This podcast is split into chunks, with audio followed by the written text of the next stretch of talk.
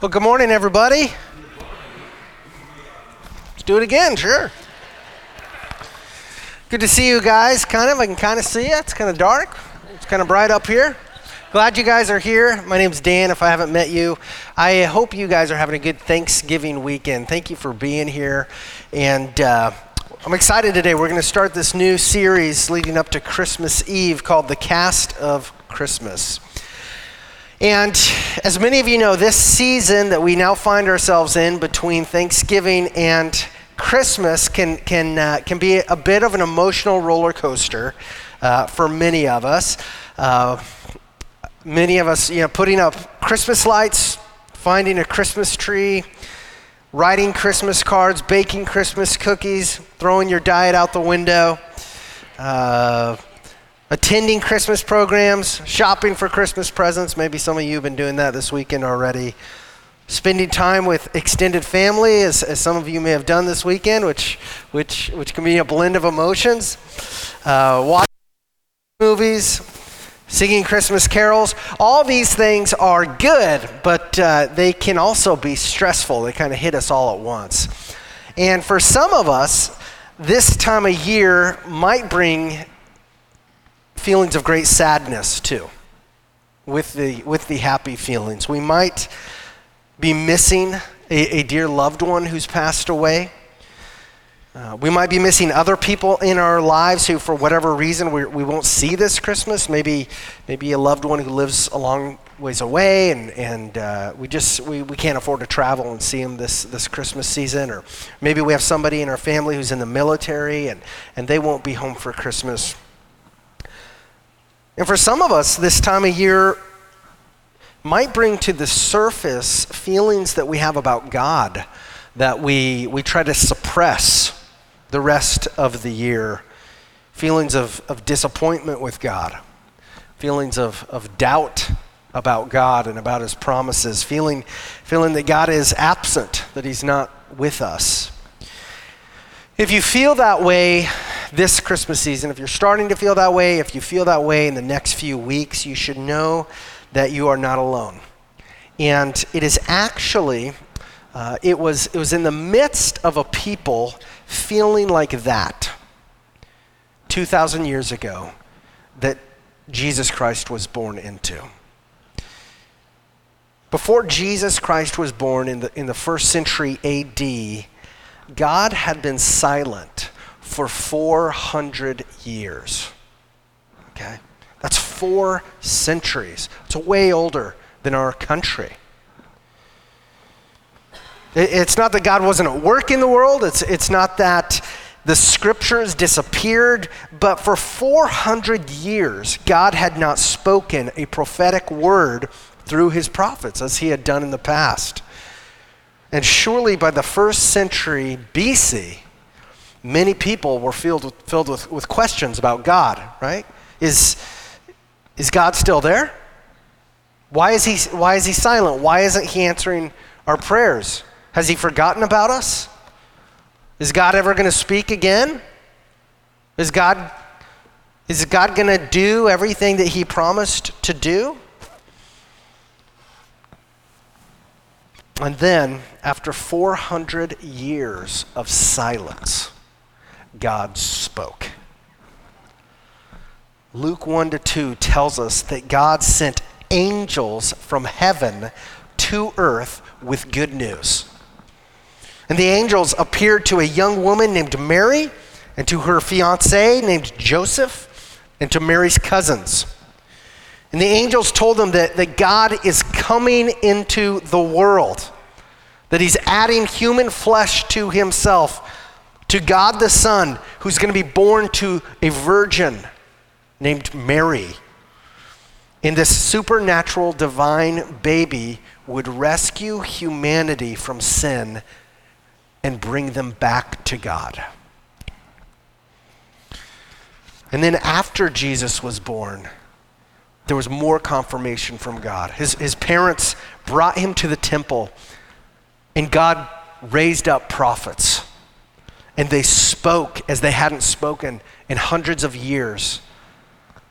And they said, This is the Messiah. And, and, and they, they said that God is doing a glorious new thing through this baby. Well, even though God had been silent for a long time, even though people did not understand what God was doing in the silence, God was up to something very good. And maybe that's a message that you need to hear today. Even when life gets very dark around us, even when God's silence seems deafening, even when we, we don't know if we can trust God, God is up to something good in the lives of those who love Him. This is the message of Christmas. God breaks into our dark world and He's with us in the darkness. He's the light in the darkness. When our doubts about God's promises are numerous, God comes to us and meets us with compassion. And even though God often does not move as quickly as we'd like him to, his timing is perfect.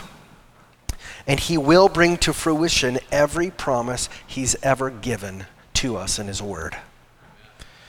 And so, in the coming weeks, we're going to talk about the diverse cast of individuals that God selected to welcome his son into the world an unlikely cast from a world's perspective.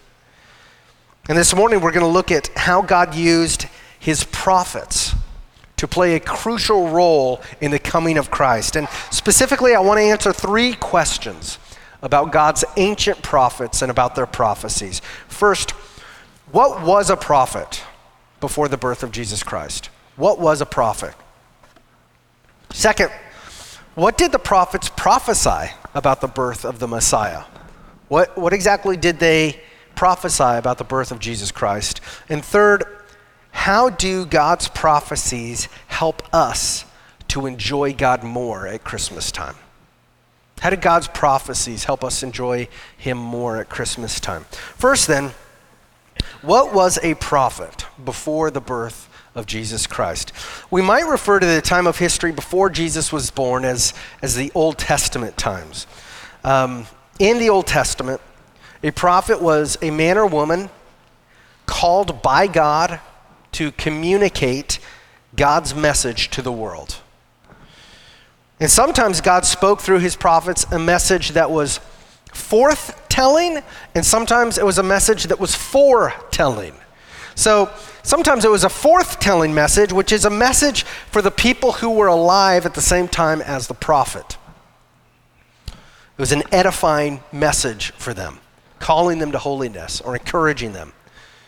And other times, God spoke through his prophets a message that was foretelling. It was a prophetic description of something God said would happen in the future.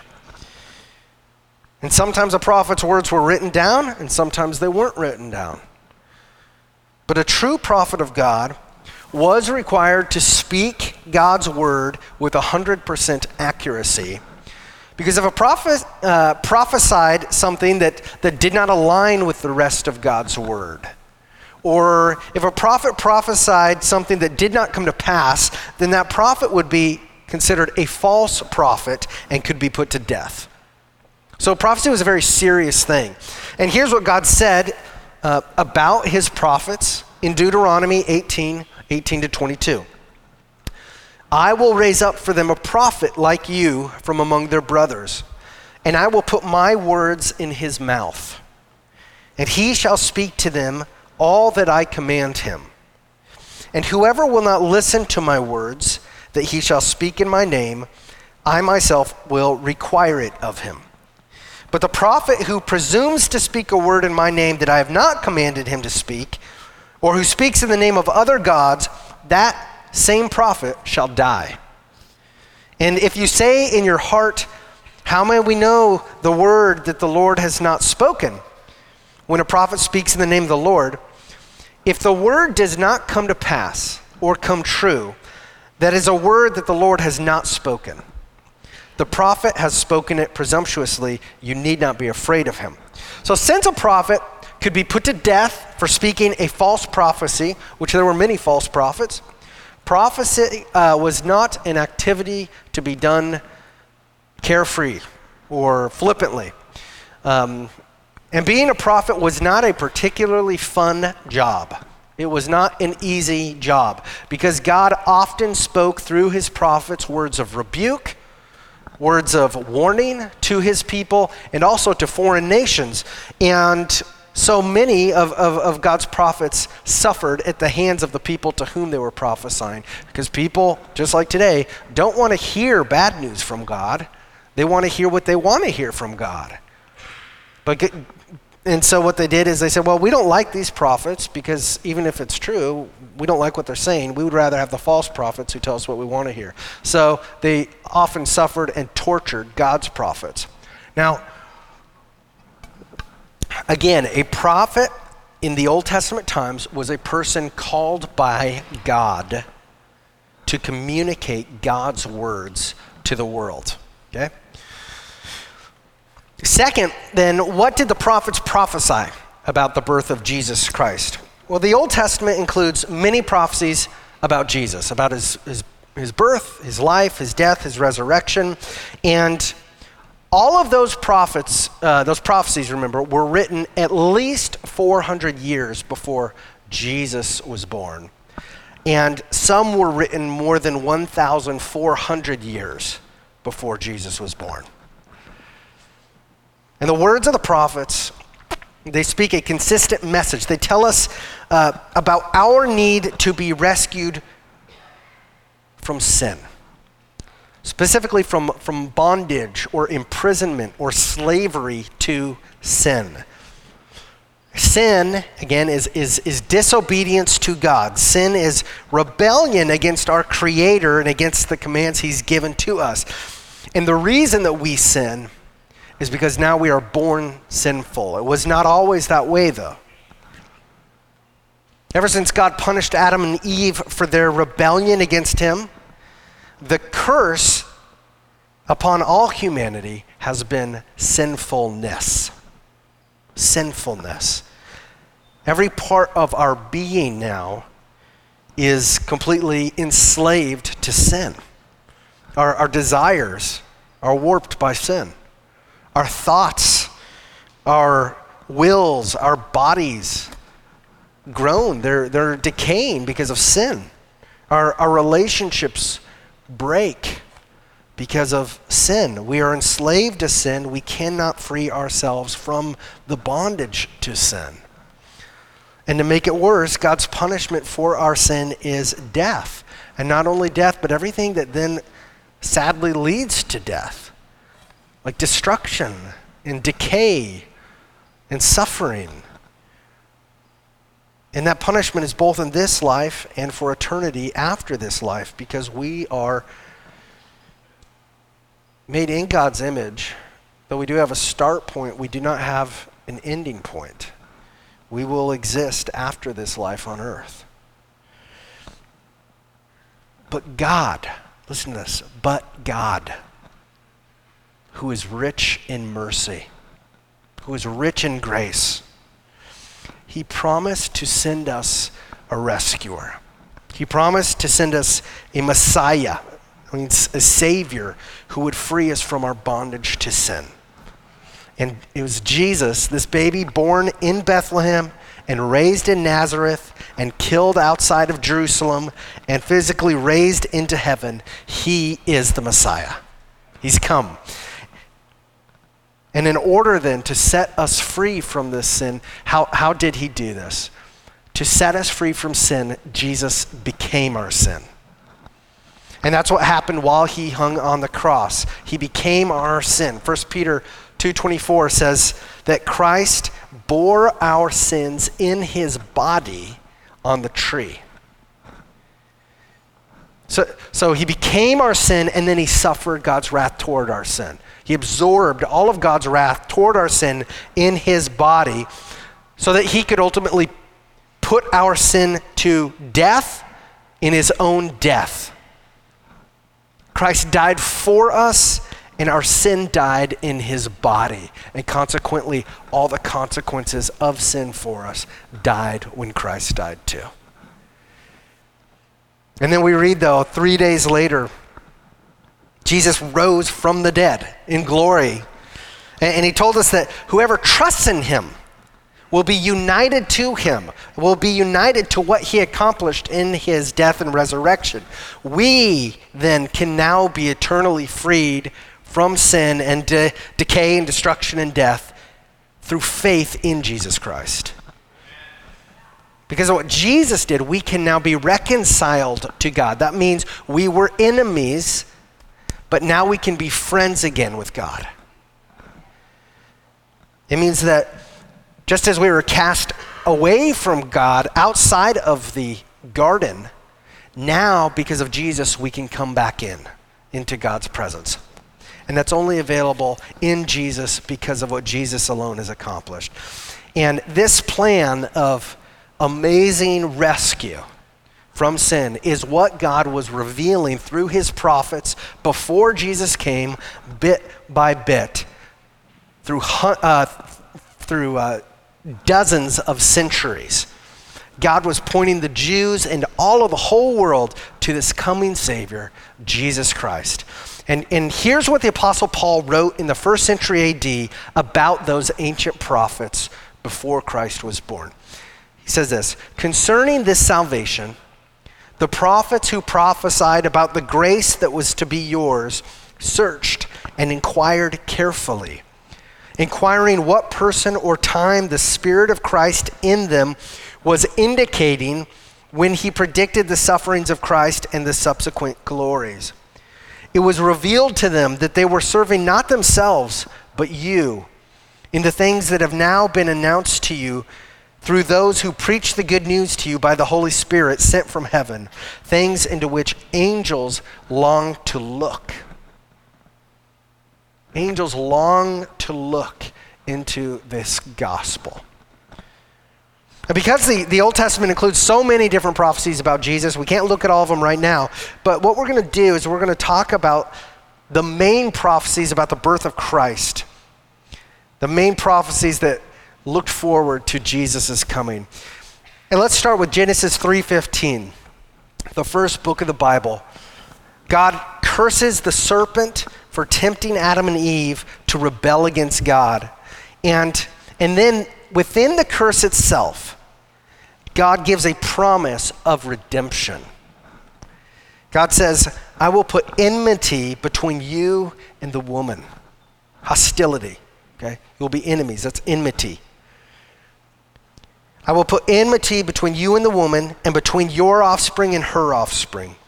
He shall bruise your head, and you shall bruise his heel. So, this promise from God uh, to the woman's offspring to bruise the head of the serpent is known as the proto evangelion or the proto gospel or the first gospel. In the proto gospel here, it's a, it's a bit veiled by our English translation. It's clearer in the original Hebrew language in which it was written. When God describes the enmity he will put between Satan's offspring and the woman's offspring. The Hebrew word for offspring is seed. Hebrew professor Rick Hess writes this It's unusual for the woman to have seed. Normally, the man bears seed, and it is his seed that one might expect as the reference here. The fact that the seed belongs to the woman opens up the door to a greater interpretation regarding the virgin birth and the coming of Christ. Right? The seed, sinfulness, is passed down through the seed of man. Mary was a virgin. Joseph was not part of the picture. The Holy Spirit miraculously conceived Jesus inside the Virgin Mary. Now, move forward a little bit in Genesis. Genesis 12, 1 to 3 we read then how God called this man named Abraham, Abram. And he promised to bless the whole world through this man, Abram. And it says in Genesis 12, 1 to 3, Now the Lord said to Abram, Go from your country and your kindred and your father's house to the land that I will show you. And I will make of you a great nation, and I will bless you and make your name great, so that you will be a blessing. I will bless those who bless you, and Him who dishonors you, I will curse. And in you, all the families of the earth shall be blessed. So God promised to bless all the families of the earth through the family line of this one man, Abram. How would God do that? By having Jesus Christ born in Abram's family line 2,000 years later. Think about that 2,000 years later. this is why the genealogy or the family line of Jesus is so important. The first verse of the New Testament describes Jesus' family relationship to Abraham. Matthew 1 1 starts with the book of the genealogy of Jesus Christ, the son of David, the son of Abraham. So we see that not only must the Messiah here be born in the line of Abraham, but the Messiah must also be, be born in the line of David. And about 700 years before Jesus Christ's birth, the prophet Jeremiah prophesied about a king who would be the true and better king than David. And Jeremiah 23 5 says, Behold, the days are coming, declares the Lord, when I will raise up for David a righteous branch and he shall reign as king and deal wisely, and shall execute justice and righteousness in the land. So Jesus came as our king who ushered in the kingdom of God on earth. And his father Joseph, who was from the house of David, was also born in the line of Abraham. And so Jesus fulfilled the ancient prophecies perfectly. He was both the son of David and going back 2,000 years directly in the line of Abraham. And around the same time that God raised up this prophet Jeremiah, God also raised up a prophet named Isaiah. In 700 years before Jesus Christ's birth, Isaiah 7:14 wrote, "Therefore the Lord himself will give you a sign. Behold, or check this out because it's going to blow your mind, okay? Behold, the virgin shall conceive and bear a son, and shall call his name Emmanuel, which means God with us. And so, the sign that the Lord gave to us to know who the Savior would be is that the Savior was going to be born to a virgin. So, the sign is going to be so clear that it will be something that the naturalistic world says isn't possible, it can't happen. So the Savior will be born to a woman who had never been with a man. And the title of the Savior would be Emmanuel, which means God with us. Now, I wonder how the, the prophet Isaiah felt while the Holy Spirit led him to write those words that the virgin shall conceive and bear a son. Right? Remember that Isaiah's neck is on the line here. If he got this prophecy wrong, he's going to be stoned to death. Okay? When Isaiah penned God's words, was Isaiah filled with a fear that, that lacked faith in God to do this? Or when he, he penned this, was Isaiah filled with a great fear of God and awe of God because he trusted God to actually do this? We don't know. But we know this Isaiah wasn't the only prophet to receive and then communicate very specific details about the Messiah's birth. Around the same time that God called Jeremiah and he called Isaiah, he also called a man named Micah. 700 years before Jesus' birth. And God spoke these words through Micah But you, O Bethlehem, Ephrathah, Ephrathah is the region in which Bethlehem is. you, O Bethlehem, who are too little to be among the clans of Judah. From you shall come forth for me one who is to be ruler in Israel, whose coming forth is from of old, from ancient days.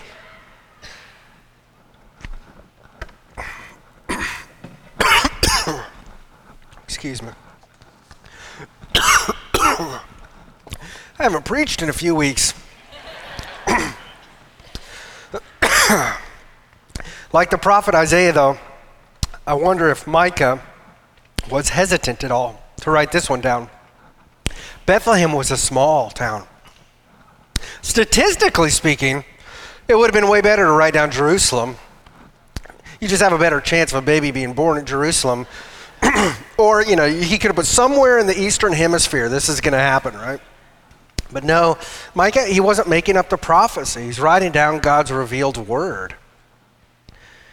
And then 700 years in this region of Ephrathah, in the town of Bethlehem, in the city of David, a baby is born to a virgin.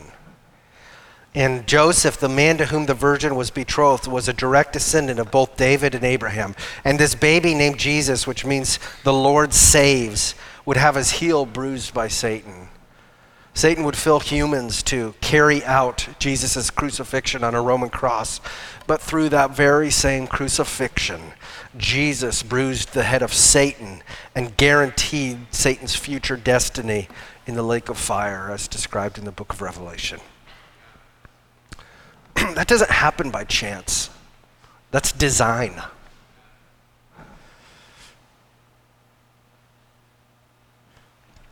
Even though the Old Testament prophets had, had all passed away before Jesus Christ was born, their, their prophecies remained. Even though Jesus' birth was preceded by 400 years of prophetic silence, God had not forgotten his people. God entered our dark, doubting, rebellious world with the light of his Son to show us the truth and to show us salvation. And he says that everyone who trusts in him, that is, who does not trust in themselves or in their stuff or in other gods or in their culture, but who trusts in Christ alone, will be rescued and redeemed through faith in him. And so this brings us to point number three. How do God's prophecies then help us enjoy God more at Christmas time? I have three ideas. First, God's prophecies help us enjoy God at Christmas time because they proclaim that Jesus is the Savior of the world. Okay? The whole creation groans for salvation from its bondage to sin. That's what the New Testament says. That the fulfilled prophecies of Christ's birth preach to us you hear that? These prophecies are preaching to us that suffering and decay and death do not have, will not have the last word for us. In Christ, there will be an end to suffering. In Christ, there will be an end to decay. In Christ, there, there will be an end to brokenness and to death. Because Jesus has come. He has died to save us, and He is alive and reigning, and He's waiting to come back. And the Bible says if you believe in your heart that Jesus is Lord, and you confess with your mouth that God raised him from the dead, you will be saved.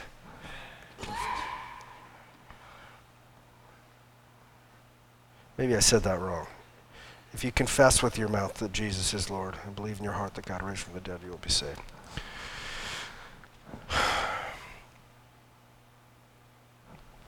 What does that baby in the manger tell us, you guys? When we see the manger this is what the baby says God wants good for us. God wants good for us. God is full of compassion toward us, He's full of grace, He's full of unparalleled mercy. What a wonderful God we have. And Jesus is his name. Second, then, God's prophecies help us enjoy God at Christmas time because they remind us that God does everything he promises to do. He does everything he promises to do. Numbers 23 19 says this God is not man that he should lie, or a son of man that he should change his mind. Has he said, and will he not do it? Or has he spoken, and will he not fulfill it? So God says, He's not like you and me. God is not weak. God is not unable to do the impossible. God does not lie. God does not make promises to do things and then fall short of his promises. So if you are trusting in Christ, then know this God's promise of salvation is completed, just like Jesus promised. You have crossed over from death to life in Christ. God has filled you and sealed you with His Holy Spirit. You have been justified in God's sight. You are, by the power of the Holy Spirit who lives in you, being sanctified and transformed into Christ's likeness. You will be raised and glorified by God on the last day. You will have no more suffering, sadness, or pain after this life. God is with you, Christian. He is for you. That's a message of Christmas. And remember that message every time you look at a nativity scene this Christmas season. And third, God's prophecies help us enjoy God at Christmas time because they encourage us to show love to others like God has loved us. They encourage us this Christmas season to show love to others the way that God has loved us. It's by God's grace alone that He loves us. He doesn't love us because we are extremely lovable. God loves us because He loves us by His grace. He does not love us begrudgingly. We have not earned this love. We can't pay back His love. God just loves us. And He has proved that throughout all of human history, and He's proved that most clearly by giving us Jesus. And, and just as God has showed us His love by His grace, may we then, Jesus tell us, tells us, love others by the power of the Spirit, by the gracious power of the Holy Spirit this Christmas season. Let's show the love of Christ for others through our kind and encouraging words this season. May we love others through generous and unexpected gifts to others, through time that we spend together, through caring for the poor among us, through doing for others what we would have others do for us. Because in Christ, we are the true children of Abraham. We have been blessed by God, what does he say in Genesis 12? In order to bless others. So I encourage you to think of specific people in your life family, friends, neighbors, strangers, coworkers to whom you can show the gracious, compassionate love of Christ this Christmas season. Not because they're lovable, but because you're loving them by the grace and power of Jesus Christ.